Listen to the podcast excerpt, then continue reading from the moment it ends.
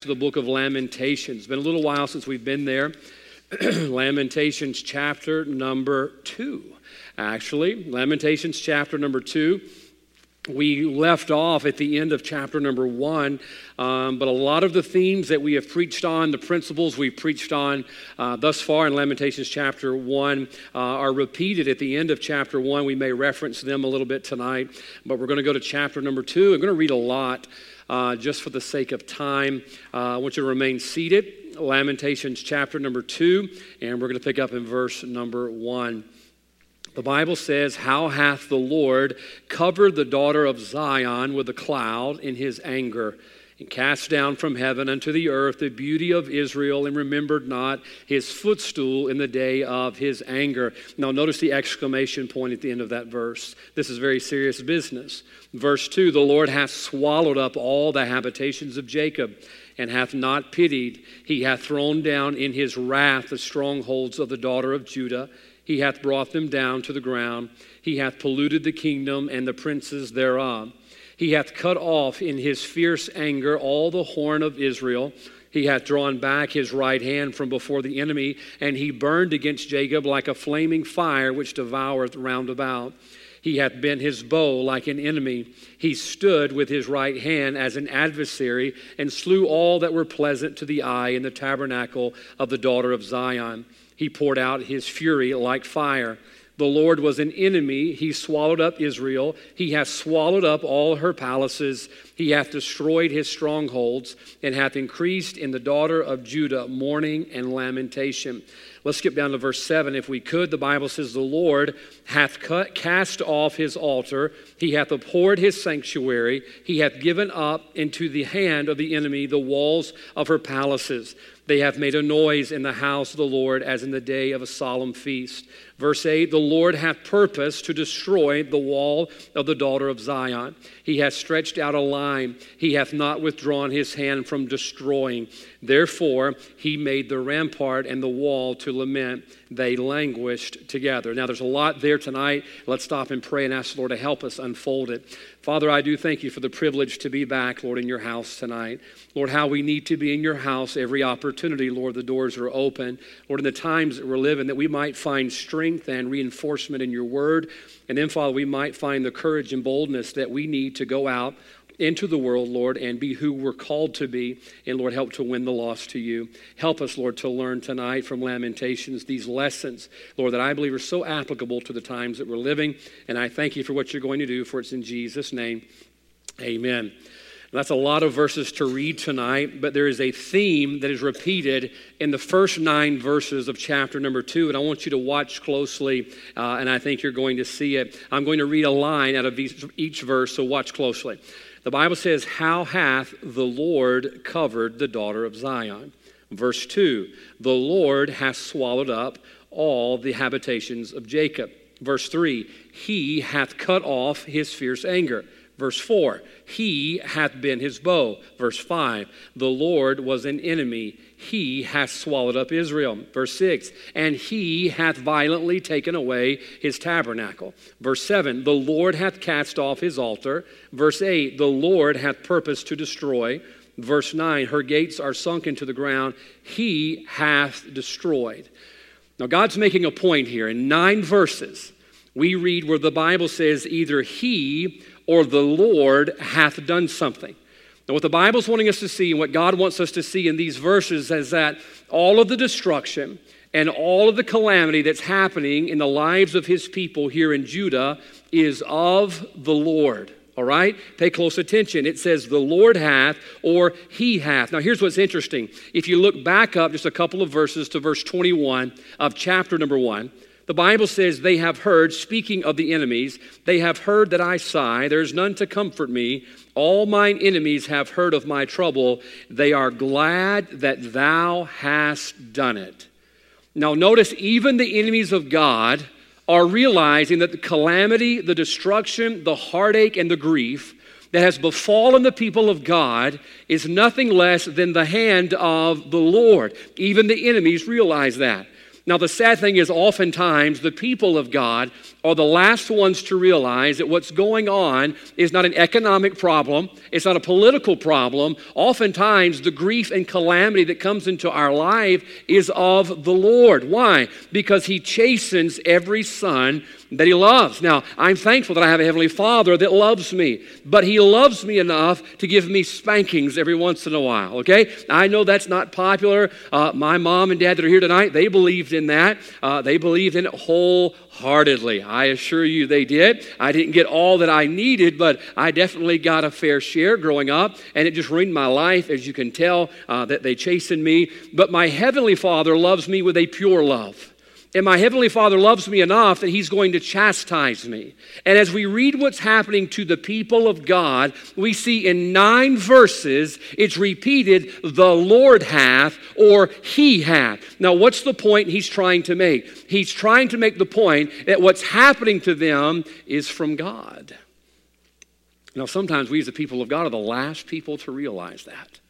I remember several years ago, I mean, I, uh, several years ago, I was a teenager, okay? So it was several years ago. I was in Vidalia, Louisiana, and we were doing a backyard Bible club uh, at this apartment complex, King's Apartments in Vidalia, Louisiana. And I remember I was sitting there teaching the Bible lesson, had a group of kids gathered up under this pecan tree, and I was teaching the Bible lesson, and they were paying close attention. But you know, you're under a pecan tree, kids get easily distracted. And so as I'm teaching, I noticed this one kid noticed that there was a pecan limb laying there on the ground. I watched him as he picks it up, and he's just kind of toying with it in his hand, so nothing wrong. Okay, I just let him just sit there. He's not bothering anybody. And just as if I could see that little red devil pop up on his shoulder, I watched temptation begin to take hold in his heart. He's sitting there with the stick, and I'm watching him look at the stick, and all of a sudden he turns his attention to the kid next to him. And I'm here teaching the lesson. I'm thinking to myself, there's no way on earth this kid's about to do what I think this kid's about to do. Now, I could have stopped him, but never did I think that he was about to crack this kid over the head with a pecan limb. And as I'm teaching the lesson, he turns around, and before I could say a word, pow! I don't know what had happened earlier in the day that caused that kid to whack that other kid, but he cracked that stick right over his head. I obviously had to stop because now this kid's crying. Uh, and look, the last thing you want is this stranger teaching a Bible club to these kids, and now this kid's crying, and mom and dads are coming out of the apartments. I think I'm in trouble because they think I didn't hurt their child. All of a sudden, this girl stood up who was in the club. She stood up and she goes, Ooh, you in trouble now. Talking to the little boy who cracked the other little boy over the head with a stick. The little boy says, Why? She says, Because this is holy ground we were having an outdoor church service. And this kid says, Look, even though we're outside sitting on the grass, and here's this stranger teaching us a Bible lesson, hey, this is holy ground. I thought to myself this afternoon, how often we as the people of God don't even realize that. We come to the house of God to hear the preaching of the Word of God. Hey, this is a holy place. We ought to be a holy people, but oftentimes God's people are the last people to realize exactly what God's trying to do or what thus saith the Lord. I think about America tonight. America has blamed the calamity that we've experienced over the last two years on every source that we could come up with. We have, we have just pawned it off on political cycles. This happens. You know, we have political rise and fall, and these cycles come and go, and before long, everything of the ship will be righted again. We've blamed it on economics, we've blamed it on politics. But tonight, I believe what we've been going through is nothing less than what the first nine verses are saying in chapter number two it's of the Lord. I believe the calamity that we see taking place in America is because the Lord hath now, this is something that Judah didn't realize until it was too late. Now, folks, I pray tonight that we learn these lessons of lamentations. By the way, remind you, that's why God preserved them for us in His Word. God says, I want you to read what the Lord hath done and make sure you're not doing what they did to provoke the Lord to do what the Lord's doing. Why? Because God's no respecter of persons. I love the United States of America. I love our country. Look, I've been to many, many foreign countries, and every time I fly home, I'm so thankful and proud to be an American. I really am. But understand, America is not going to be respected above any other nation that defied God. When we read what happened to Judah here, I promise you we will follow in the footsteps of destruction just as Judah did if we don't learn the lessons of Lamentations. So, what are those lessons? Well, I'm glad you asked. We're going to show it to you tonight. In Lamentations, what we read is a stark contrast to what we read in the book of Jeremiah. Now, they go hand in hand because one is cause and one is effect. In the book of Jeremiah, we read a lot about Judah, and Judah's living it up, okay? Jeremiah has a much different uh, atmosphere in Judah and what's going on in Judah than what we see happening here. Why? Because they're living it up. They're not seeking God in the book of Jeremiah. You'll read, the Bible says they are not seeking Him. They've turned from Him. They're going away from Him. They're seeking pleasure over purity. Does that sound familiar? And their pride has come in the way of their repentance and turning back toward God. Basically, here's what I want you to see. In the book of Jeremiah, Judah is going to have things her way. Do you know God will let you have things your way, at least for a little while? A lot of times we think God's letting us get away with it. No, that's mercy and that's grace. Don't take it for granted because one day it'll all be gone. And then we read Lamentations comes along. So in Jeremiah, Judah's living it up and they're having things their way. But now, watch closely in Lamentations, everything changes.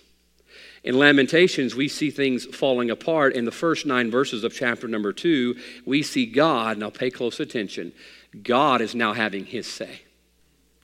In the book of Jeremiah, Judah did things their way. We're going to have things our way. We're going to worship who we want to worship. We're going to live the way we want to live. We're going to have things our way. No matter how hard Jeremiah preached, Judah was going to have things their way. You're not going to stop me. Does it sound familiar? You're not going to tell me how to live. You're not going to tell me who to love. You're not going to tell me anything. And for a little space of grace, God allowed Judah, in his mercy and grace, to have things their way. But now we see in Lamentations, God is having the final say. Now, this is a very important lesson tonight that we must understand, and that's the lesson of the last word. Tonight, we're going to look at that lesson, if we could. The lesson of the last word, because I assure you of this God always gets the last word. In the book of Jeremiah, Judah got things their way. But notice now, it's one after another. God is getting what he wants, what he has to say. Now, here's what's interesting. We know this terminology, especially if you're married. If you're married, you know that terminology of the last word, don't you? Oh, my wife and I, well, I love the ones that are laughing. You're the honest ones, okay? The rest of you hit it very, very well because you don't want to get in trouble when you get home. I understand that. My wife and I understand it well, and it's easy for me to say that because she's in the nursery tonight, okay? We get into an argument, I want the last word, all right? She's going to say something, and then she has the audacity to say, let me just go and think about it. Well, no, you're not going to think about it because I want the last word. I'm going to win this argument, and we will go back and forth, and it gets fierce at our house. After a while, the Nerf guns come out. We have an all out assault on each other. And then when it gets really bad is when we just get quiet. You know, we go to our corners. But each of us wants to win the argument. Each of us wants to have the last word. Now, understand this sometimes she wins. I'll be honest with you. I'm behind the pulpit. Brother Michael, I have to be honest up here. Sometimes she wins and she gets the last word. I've said it so many times. No matter how good my arguments may be, there are times she makes me forget my name. She's sharp when it comes to that. Don't argue with her. She's sharp. But sometimes I win. Can I tell you tonight, when it comes to the matters of the things of God, God's always going to get the last word. You may have Jeremiah to live the way you want, to live it up and to have things your way. But there's coming a Lamentations where God's going to get the last word. Now, there's two parts to this lesson I want to show you tonight in the lesson of the last word. Now, look, at the end of everything, when God has the last word, and God's going to get the last word, you're going to want to want Him to say something pleasing. And I believe tonight we can learn how we can hear a last word from God that we would like to hear. So look down, if you would, to verse number one. The Bible says, How hath the Lord there it is, the Lord. Verse 2, the Lord has swallowed up. You just keep reading, He hath. Verse 4, He hath. Verse 5, the Lord, and He hath. Verse 6, verse 7, the Lord hath. Verse 8, the Lord hath. Verse 9, He hath. So we see, number one, watch this. Notice the outcome of the last word. The outcome of the last word is ultimately going to be the Lord's. The Lord has the final say of our life. Now, no matter what road you take, and what path you choose to live in life, no matter what you decide to do, how you decide to live, whether in the will of God or out of the will of God, the outcome of the last word is ultimately going to be the Lord's. Now, why do we still choose to live in rebellion? If we know God's going to have the last word, and at the end of everything, at the end of living the way we want to live, going about our own way, choosing our own path, doing what's right in our own eyes, if we know at the end of all of that the Lord is there, then why on earth would we still choose to live in rebellion? Because we have the same problem Judah did. We are short sighted. We're very short sighted people. We live for this moment. Because if we believe James 1:15, the Bible says that sin when it is finished bringeth forth death. How many of us in our right mind tonight would knowingly sin if we were looking down the road realizing that that sin was going to lead to death? No, we are short-sighted. Unlike Moses, we do live for the pleasures of sin for a season. Right now, America is living the way that it wants to be. Don't tell me how to live. Don't tell me how to talk. Don't tell me how to who to love. We're living the way we want to live. Why? Because we don't see the end of the road, and the outcome is going to be the Lord. We're going to give an account to Almighty God. And yet, the reason we live in rebellion, whether temporal or a long term lifestyle, is because we don't realize that the Lord is going to be the one we stand before. Or at least we don't believe it. The Bible says, knowing the terror of the Lord, we persuade men. 2 Corinthians 5. Knowing that the end of all things, the outcome, God's going to have the last word. Knowing that, the Bible says, we persuade men. Now, watch this. It's the end and the outcome that motivates our obedience. Now, I'll be honest with you. Growing up as a kid, I didn't always obey my mom and dad because I loved them like I should love them. I'm just being honest with you, okay? They're sitting here tonight. I'm just being honest. As a kid, I didn't always obey mom and dad because I just loved them so much, even though I love them so much. You know what motivated me? It was the outcome. The outcome. What was the outcome? My dad, I know this is politically incorrect, but I have to tell you the truth.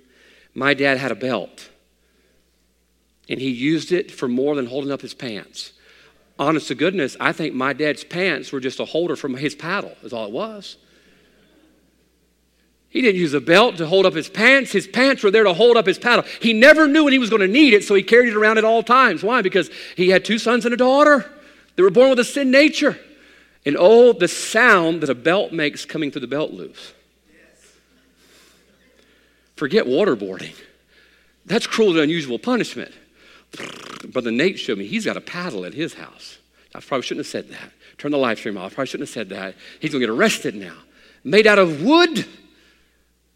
Now, folks, can I tell you something? It didn't always excite me when I heard that belt coming through those loops.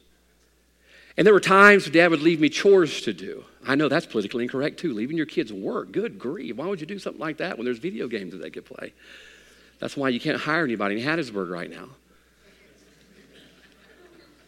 And I would want to go, and my buddies are going to go fishing my buddies are going to go to town, do something, that or whatever. And back then, we would, I would walk to town. It was safe to walk to town, walk to Hathorne's Grocery to get a Coke or a pickle. Man, they had the best pickles. And you know what got me about my business? That sound. Now, listen, you should serve God because you love God. But if you can't live for God out of obedience, you should at least be motivated out of outcome the end of all things the outcome the last word it's going to be the lord's. Ecclesiastes 1.19 wonderful verse for our young people really everybody but our young people hear this out.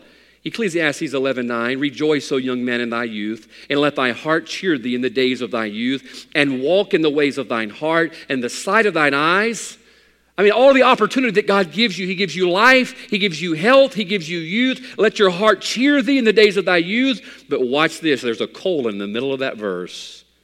But know thou that for all these things, God will bring thee into judgment.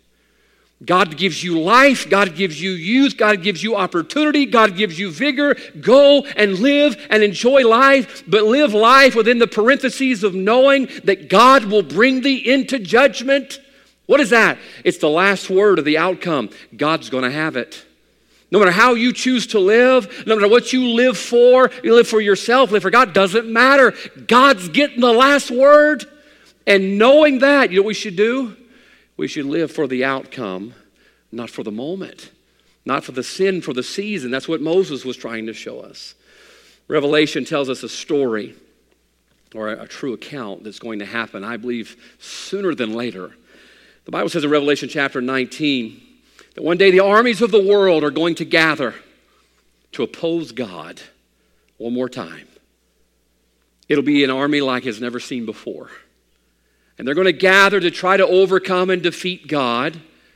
The Bible says that in spite of all of their best efforts, there's a word, a sharp sword, that's coming out of his mouth. No, I don't relish in it. It's going to be horrific. But he's going to get the last word again because God always gets the last word. Right now, our world is living in opposition and defiance to God.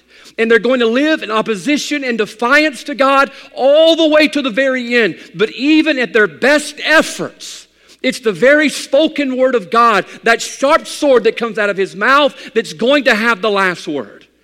Now, knowing that tonight, how should we live? Knowing that God's going to have the last word. He's going to have the last say, and that outcome is all His. Notice the Lord, the Lord. We keep seeing that repeated. Yes, they had Jeremiah, the opportunity to live things their way, but finally God had the final say, and it's no different for you and I.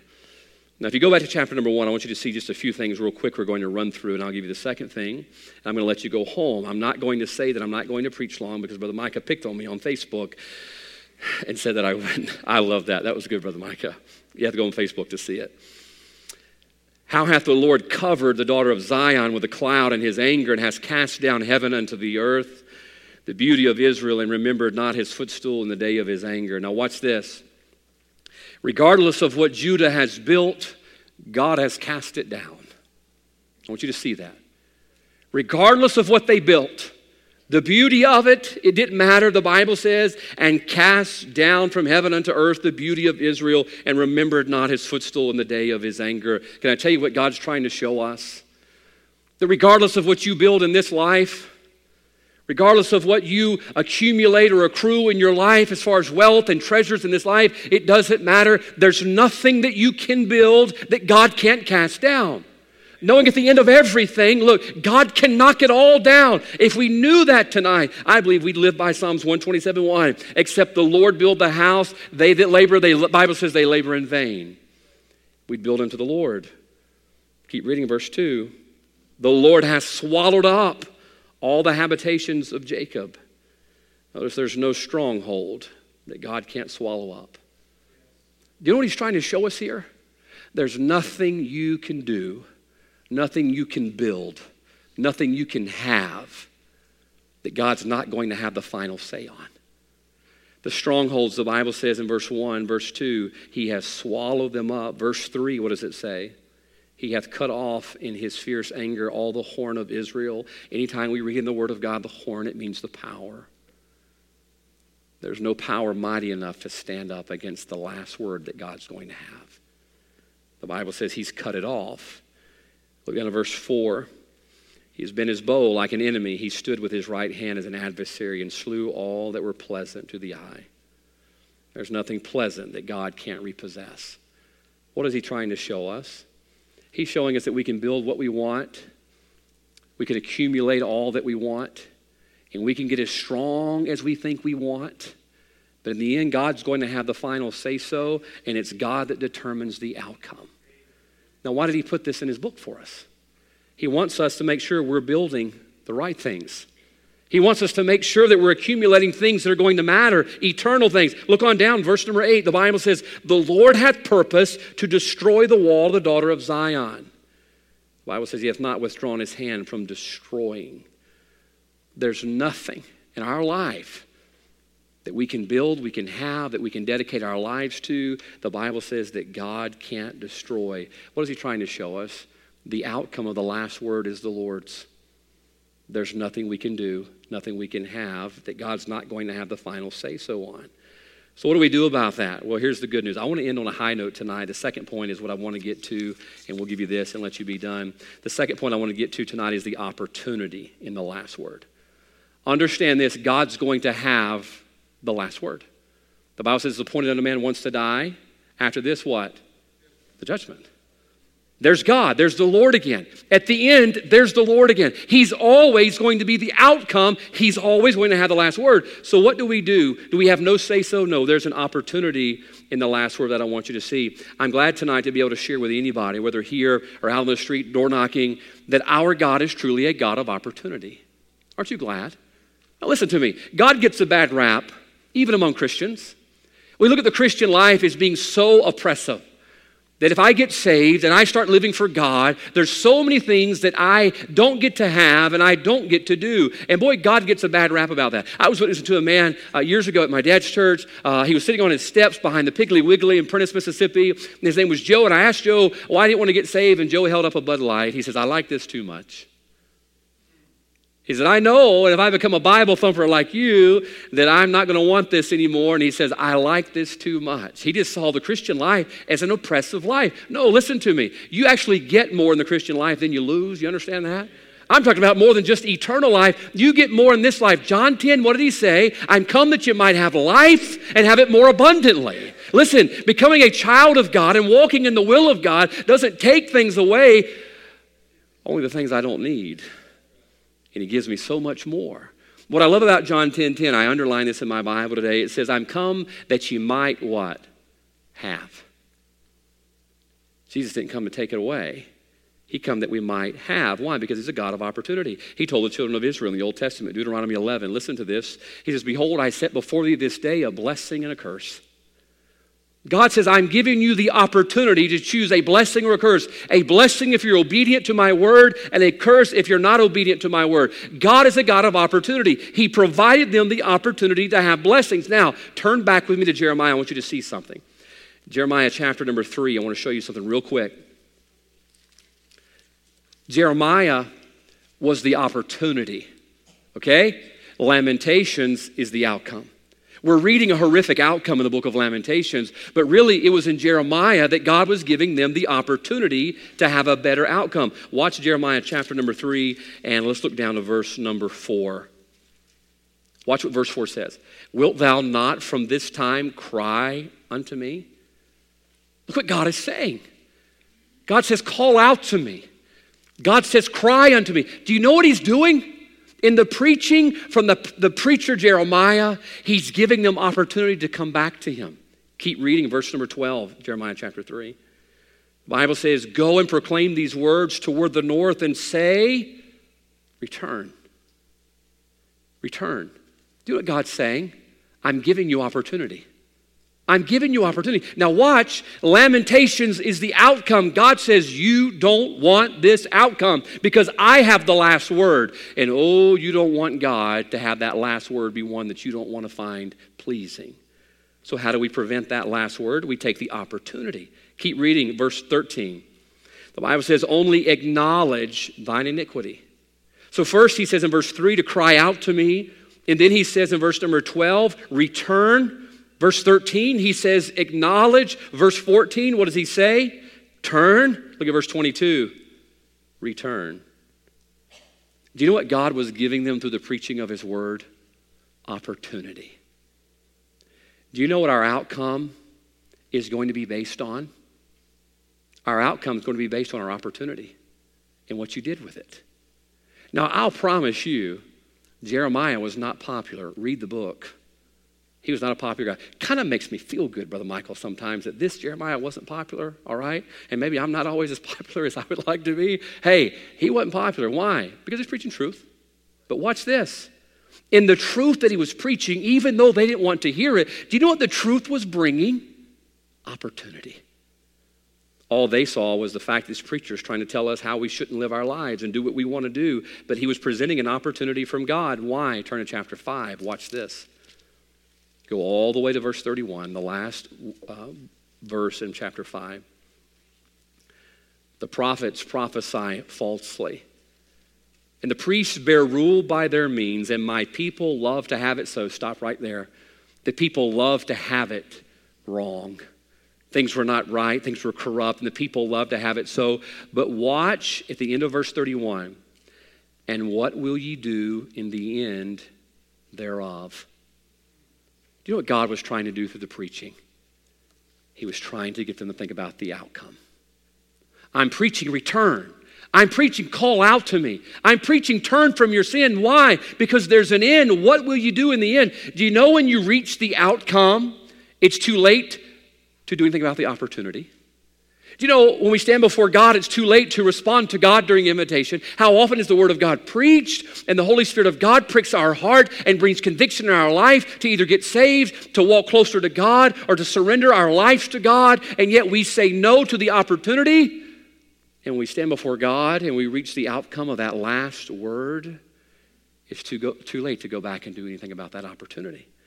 What will you do in the end thereof? It's too late to do anything about it then our outcomes are going to be determined by what we do with our opportunities and how we're obedient to the will and the Word of God when it's preached. I think about our country tonight. America has become, in my opinion, nothing less than a nation of victims. Everybody's a victim in America. Now, I don't know about you, I don't, I don't want to be a victim. But the reason people want to be victims is simply because victims gives them an excuse, victimhood, from being obedient to what they know is right. That's what victimhood does. But I'll tell you, living as an American, I don't think anybody has an excuse at a negative outcome in America. Why? Because we're the land of opportunity. You don't believe it, you need to go to another one. You really do. And go see another. At least go visit for a little while. And you'll come back and realize this place is not so bad. It's not so bad. It is truly the land of opportunity. And with all the opportunity that we have, there's no reason for you to have a negative outcome. But we have to become victims. Why? Because that excuses us from the outcome that we're going to have. Now, it may work in America and it's working and it's popular, but it's not going to work before God. Can I tell you why? He has the final say so. God is a just God. God sees through all of our excuses on why we have the God. I, you know what? I just couldn't because the world and society. And then, oh, he's going to bring up Hebrews chapter number 11. Oh, that's the grading curve for Christians. He's going to show us who wandered around in sheepskins and goatskins, those that were sawn asunder, those that refused to be called the son of Pharaoh's daughter, those who stood as bright lights in a dark world in spite of the circumstance. And God's going to say, Well, they did it. What's your excuse? Our outcome is a direct result of the opportunities we took or we didn't take. I thought about it this way. We used to believe in American exceptionalism, and now I believe we believe in American excusism. We love having our excuses, and it works in society, but it's not going to work before God. Turn with me real quick to Romans chapter 1. I want to give you a couple of things before we go. Romans chapter number 1. What are we trying to see here? Your outcome is going to be affected by what you did with your opportunity. Romans chapter 1, we're going to see some more people who had an unfavorable outcome because they missed their opportunity. Look down at Romans chapter 1 in verse number 18. The Bible says, For the wrath of God is revealed from heaven against all ungodliness. Now, can I tell you what the wrath of God is? Unfavorable outcome. All right? Unfavorable outcome. You don't want that. So here's God in verse number 18 just being mean because God just wants to be mean. But wait a minute. For the wrath of God is revealed from heaven against all ungodliness and unrighteousness of men who hold the truth in unrighteousness. Now, wait a minute. They had the truth.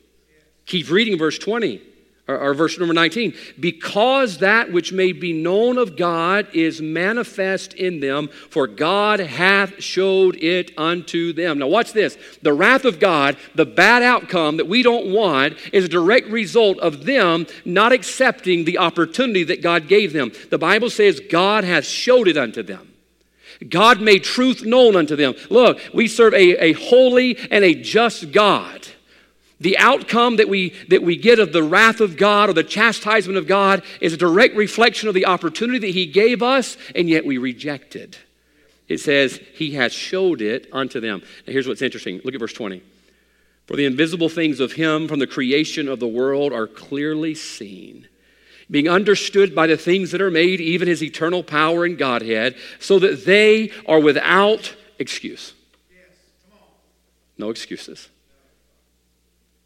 We hear the story oftentimes. What about this lonely native on this uh, far island who has never had a Bible? How could God send them to hell? Well, the Bible says the invisible things of Him from the creation of the world are clearly seen. That as he looks around and he sees the sun up in the heavens, it rises every morning. He sees the order of seasons, and like clockwork, it happens. And that ordered complexity is always evidence of intelligent design. And he starts thinking, somebody put this all together. You know what's amazing? All of these far distant tribes on different countries and different islands, they're always worshiping something. Do you know why? because they recognize that all of this is here because of something greater than themselves. So they see it all, and then they start pursuing well, what was it that put all this here? And as they respond to the, the creation of what God did, then God provides them the opportunity to come to know Him. But when God provides the opportunity and we reject it, the Bible says in verse number 20, we are without excuse. Without excuse. See, the outcome in verse number 18 is a direct result of the missed opportunity in verse number 20. Now, folks, I don't know about you. I want a favorable outcome. That when God has the last word and He's getting it, whether at the great white throne or the judgment seat of Christ, He's getting the last word. No matter what you build, no matter what you accrue in this life, God's getting the last word. And I want that last word or words to be well done, don't you? I want that more than anything. The older I get, I want that to be well done. And no matter what excuse I have for why I didn't live a life pleasing to God, I'm going to be as these who rejected God without excuse. Why? Because God gives us opportunity. Could I say, woe to us Americans? who hear the Word of God preached on Sunday morning, Sunday night, and Wednesday night. And we have a stack of Bibles at our house. And we have godly grandmas. And we have evangelists that come through. Woe to us. Why? Because God has showed it unto us. God has showed us the truth. We hold the truth in unrighteousness. He has made known what is right. He has given us opportunity after opportunity after opportunity. And woe to us if we blow the opportunity that we should not be surprised at the outcome when he says that we are without excuse. In the end, our life, the outcome, the last word, listen, we have the opportunity to influence that. Aren't you glad? We don't serve an unjust God who's just going to dole out punishments based on how he feels. No, he's going to render to us according to our deeds and our works. You know what those are? Opportunities. Read an amazing story about Alfred Nobel. We have heard of him, we all have. In 1866, he invented dynamite. What an awesome, manly invention, right? Dynamite. 1866, he invented dynamite and quickly became a very rich man. It was used in construction, it was used in warfare, uh, all the applications you can come up with to do with dynamite. Uh, he got credit for it, and he amassed a fortune of over $225 million in today's society. That's, that's a lot of money. 22 years later, his brother would pass away. And in his obituary, his brother was thought to be Alfred. It was Ludwig who died, not Alfred, but they thought it was Alfred. And so Alfred got to read his obituary and what people thought about him, even though he hadn't died. Wouldn't that be neat if we all got that opportunity? It'd be scary. Some of us wouldn't want to. He got to read in his obituary, and in the obituary it says, The man who will forever be known for inventing the most destructive force on the planet. When Alfred Nobel read that, he says, I don't want to be known for that. I don't want to be known as the guy who invented the most destructive force on the planet. So at that moment, 22 years after he invented it, he decided that he was going to take his money and, and make sure that his money went toward good and upon reading his will, I think in 1896, when he died, they read his will. And in his will, all of his amassed fortune was going to go to five awards that promoted physiology, biology, all of these studies, but most notably, peace. And today, Alfred Nobel is best known not for dynamite. Most of us probably did not know Alfred Nobel invented dynamite. We know him from the Nobel Peace Prize. Now, watch this beautiful picture. Alfred Nobel, before he reached the end and the last word, he decided he was going to take the opportunity to make sure he influenced what that last word was going to be. And he says, I don't want my, my name tied to the most destructive thing. As a matter of fact, he said in his will, I don't want to be known for destruction. I want to be known for peace. And he chose to take the rest of the opportunity he had to make sure he influenced the last word that would ever be said about him. Now, folks, none of us know tonight when our end is going to be. But if you're drawing a breath tonight, you know what that is? It's opportunity. It's opportunity. And we have the opportunity right now to influence what the last word's going to be. Listen to me, young person. You say, Well, I turned 40. I'm going to start living for God. Our teenagers here tonight, I wouldn't count on making it to 40. Not because of how some of you drive, but I believe the Lord's coming back. I believe the trump of God's going to stand before many of you make it to 30.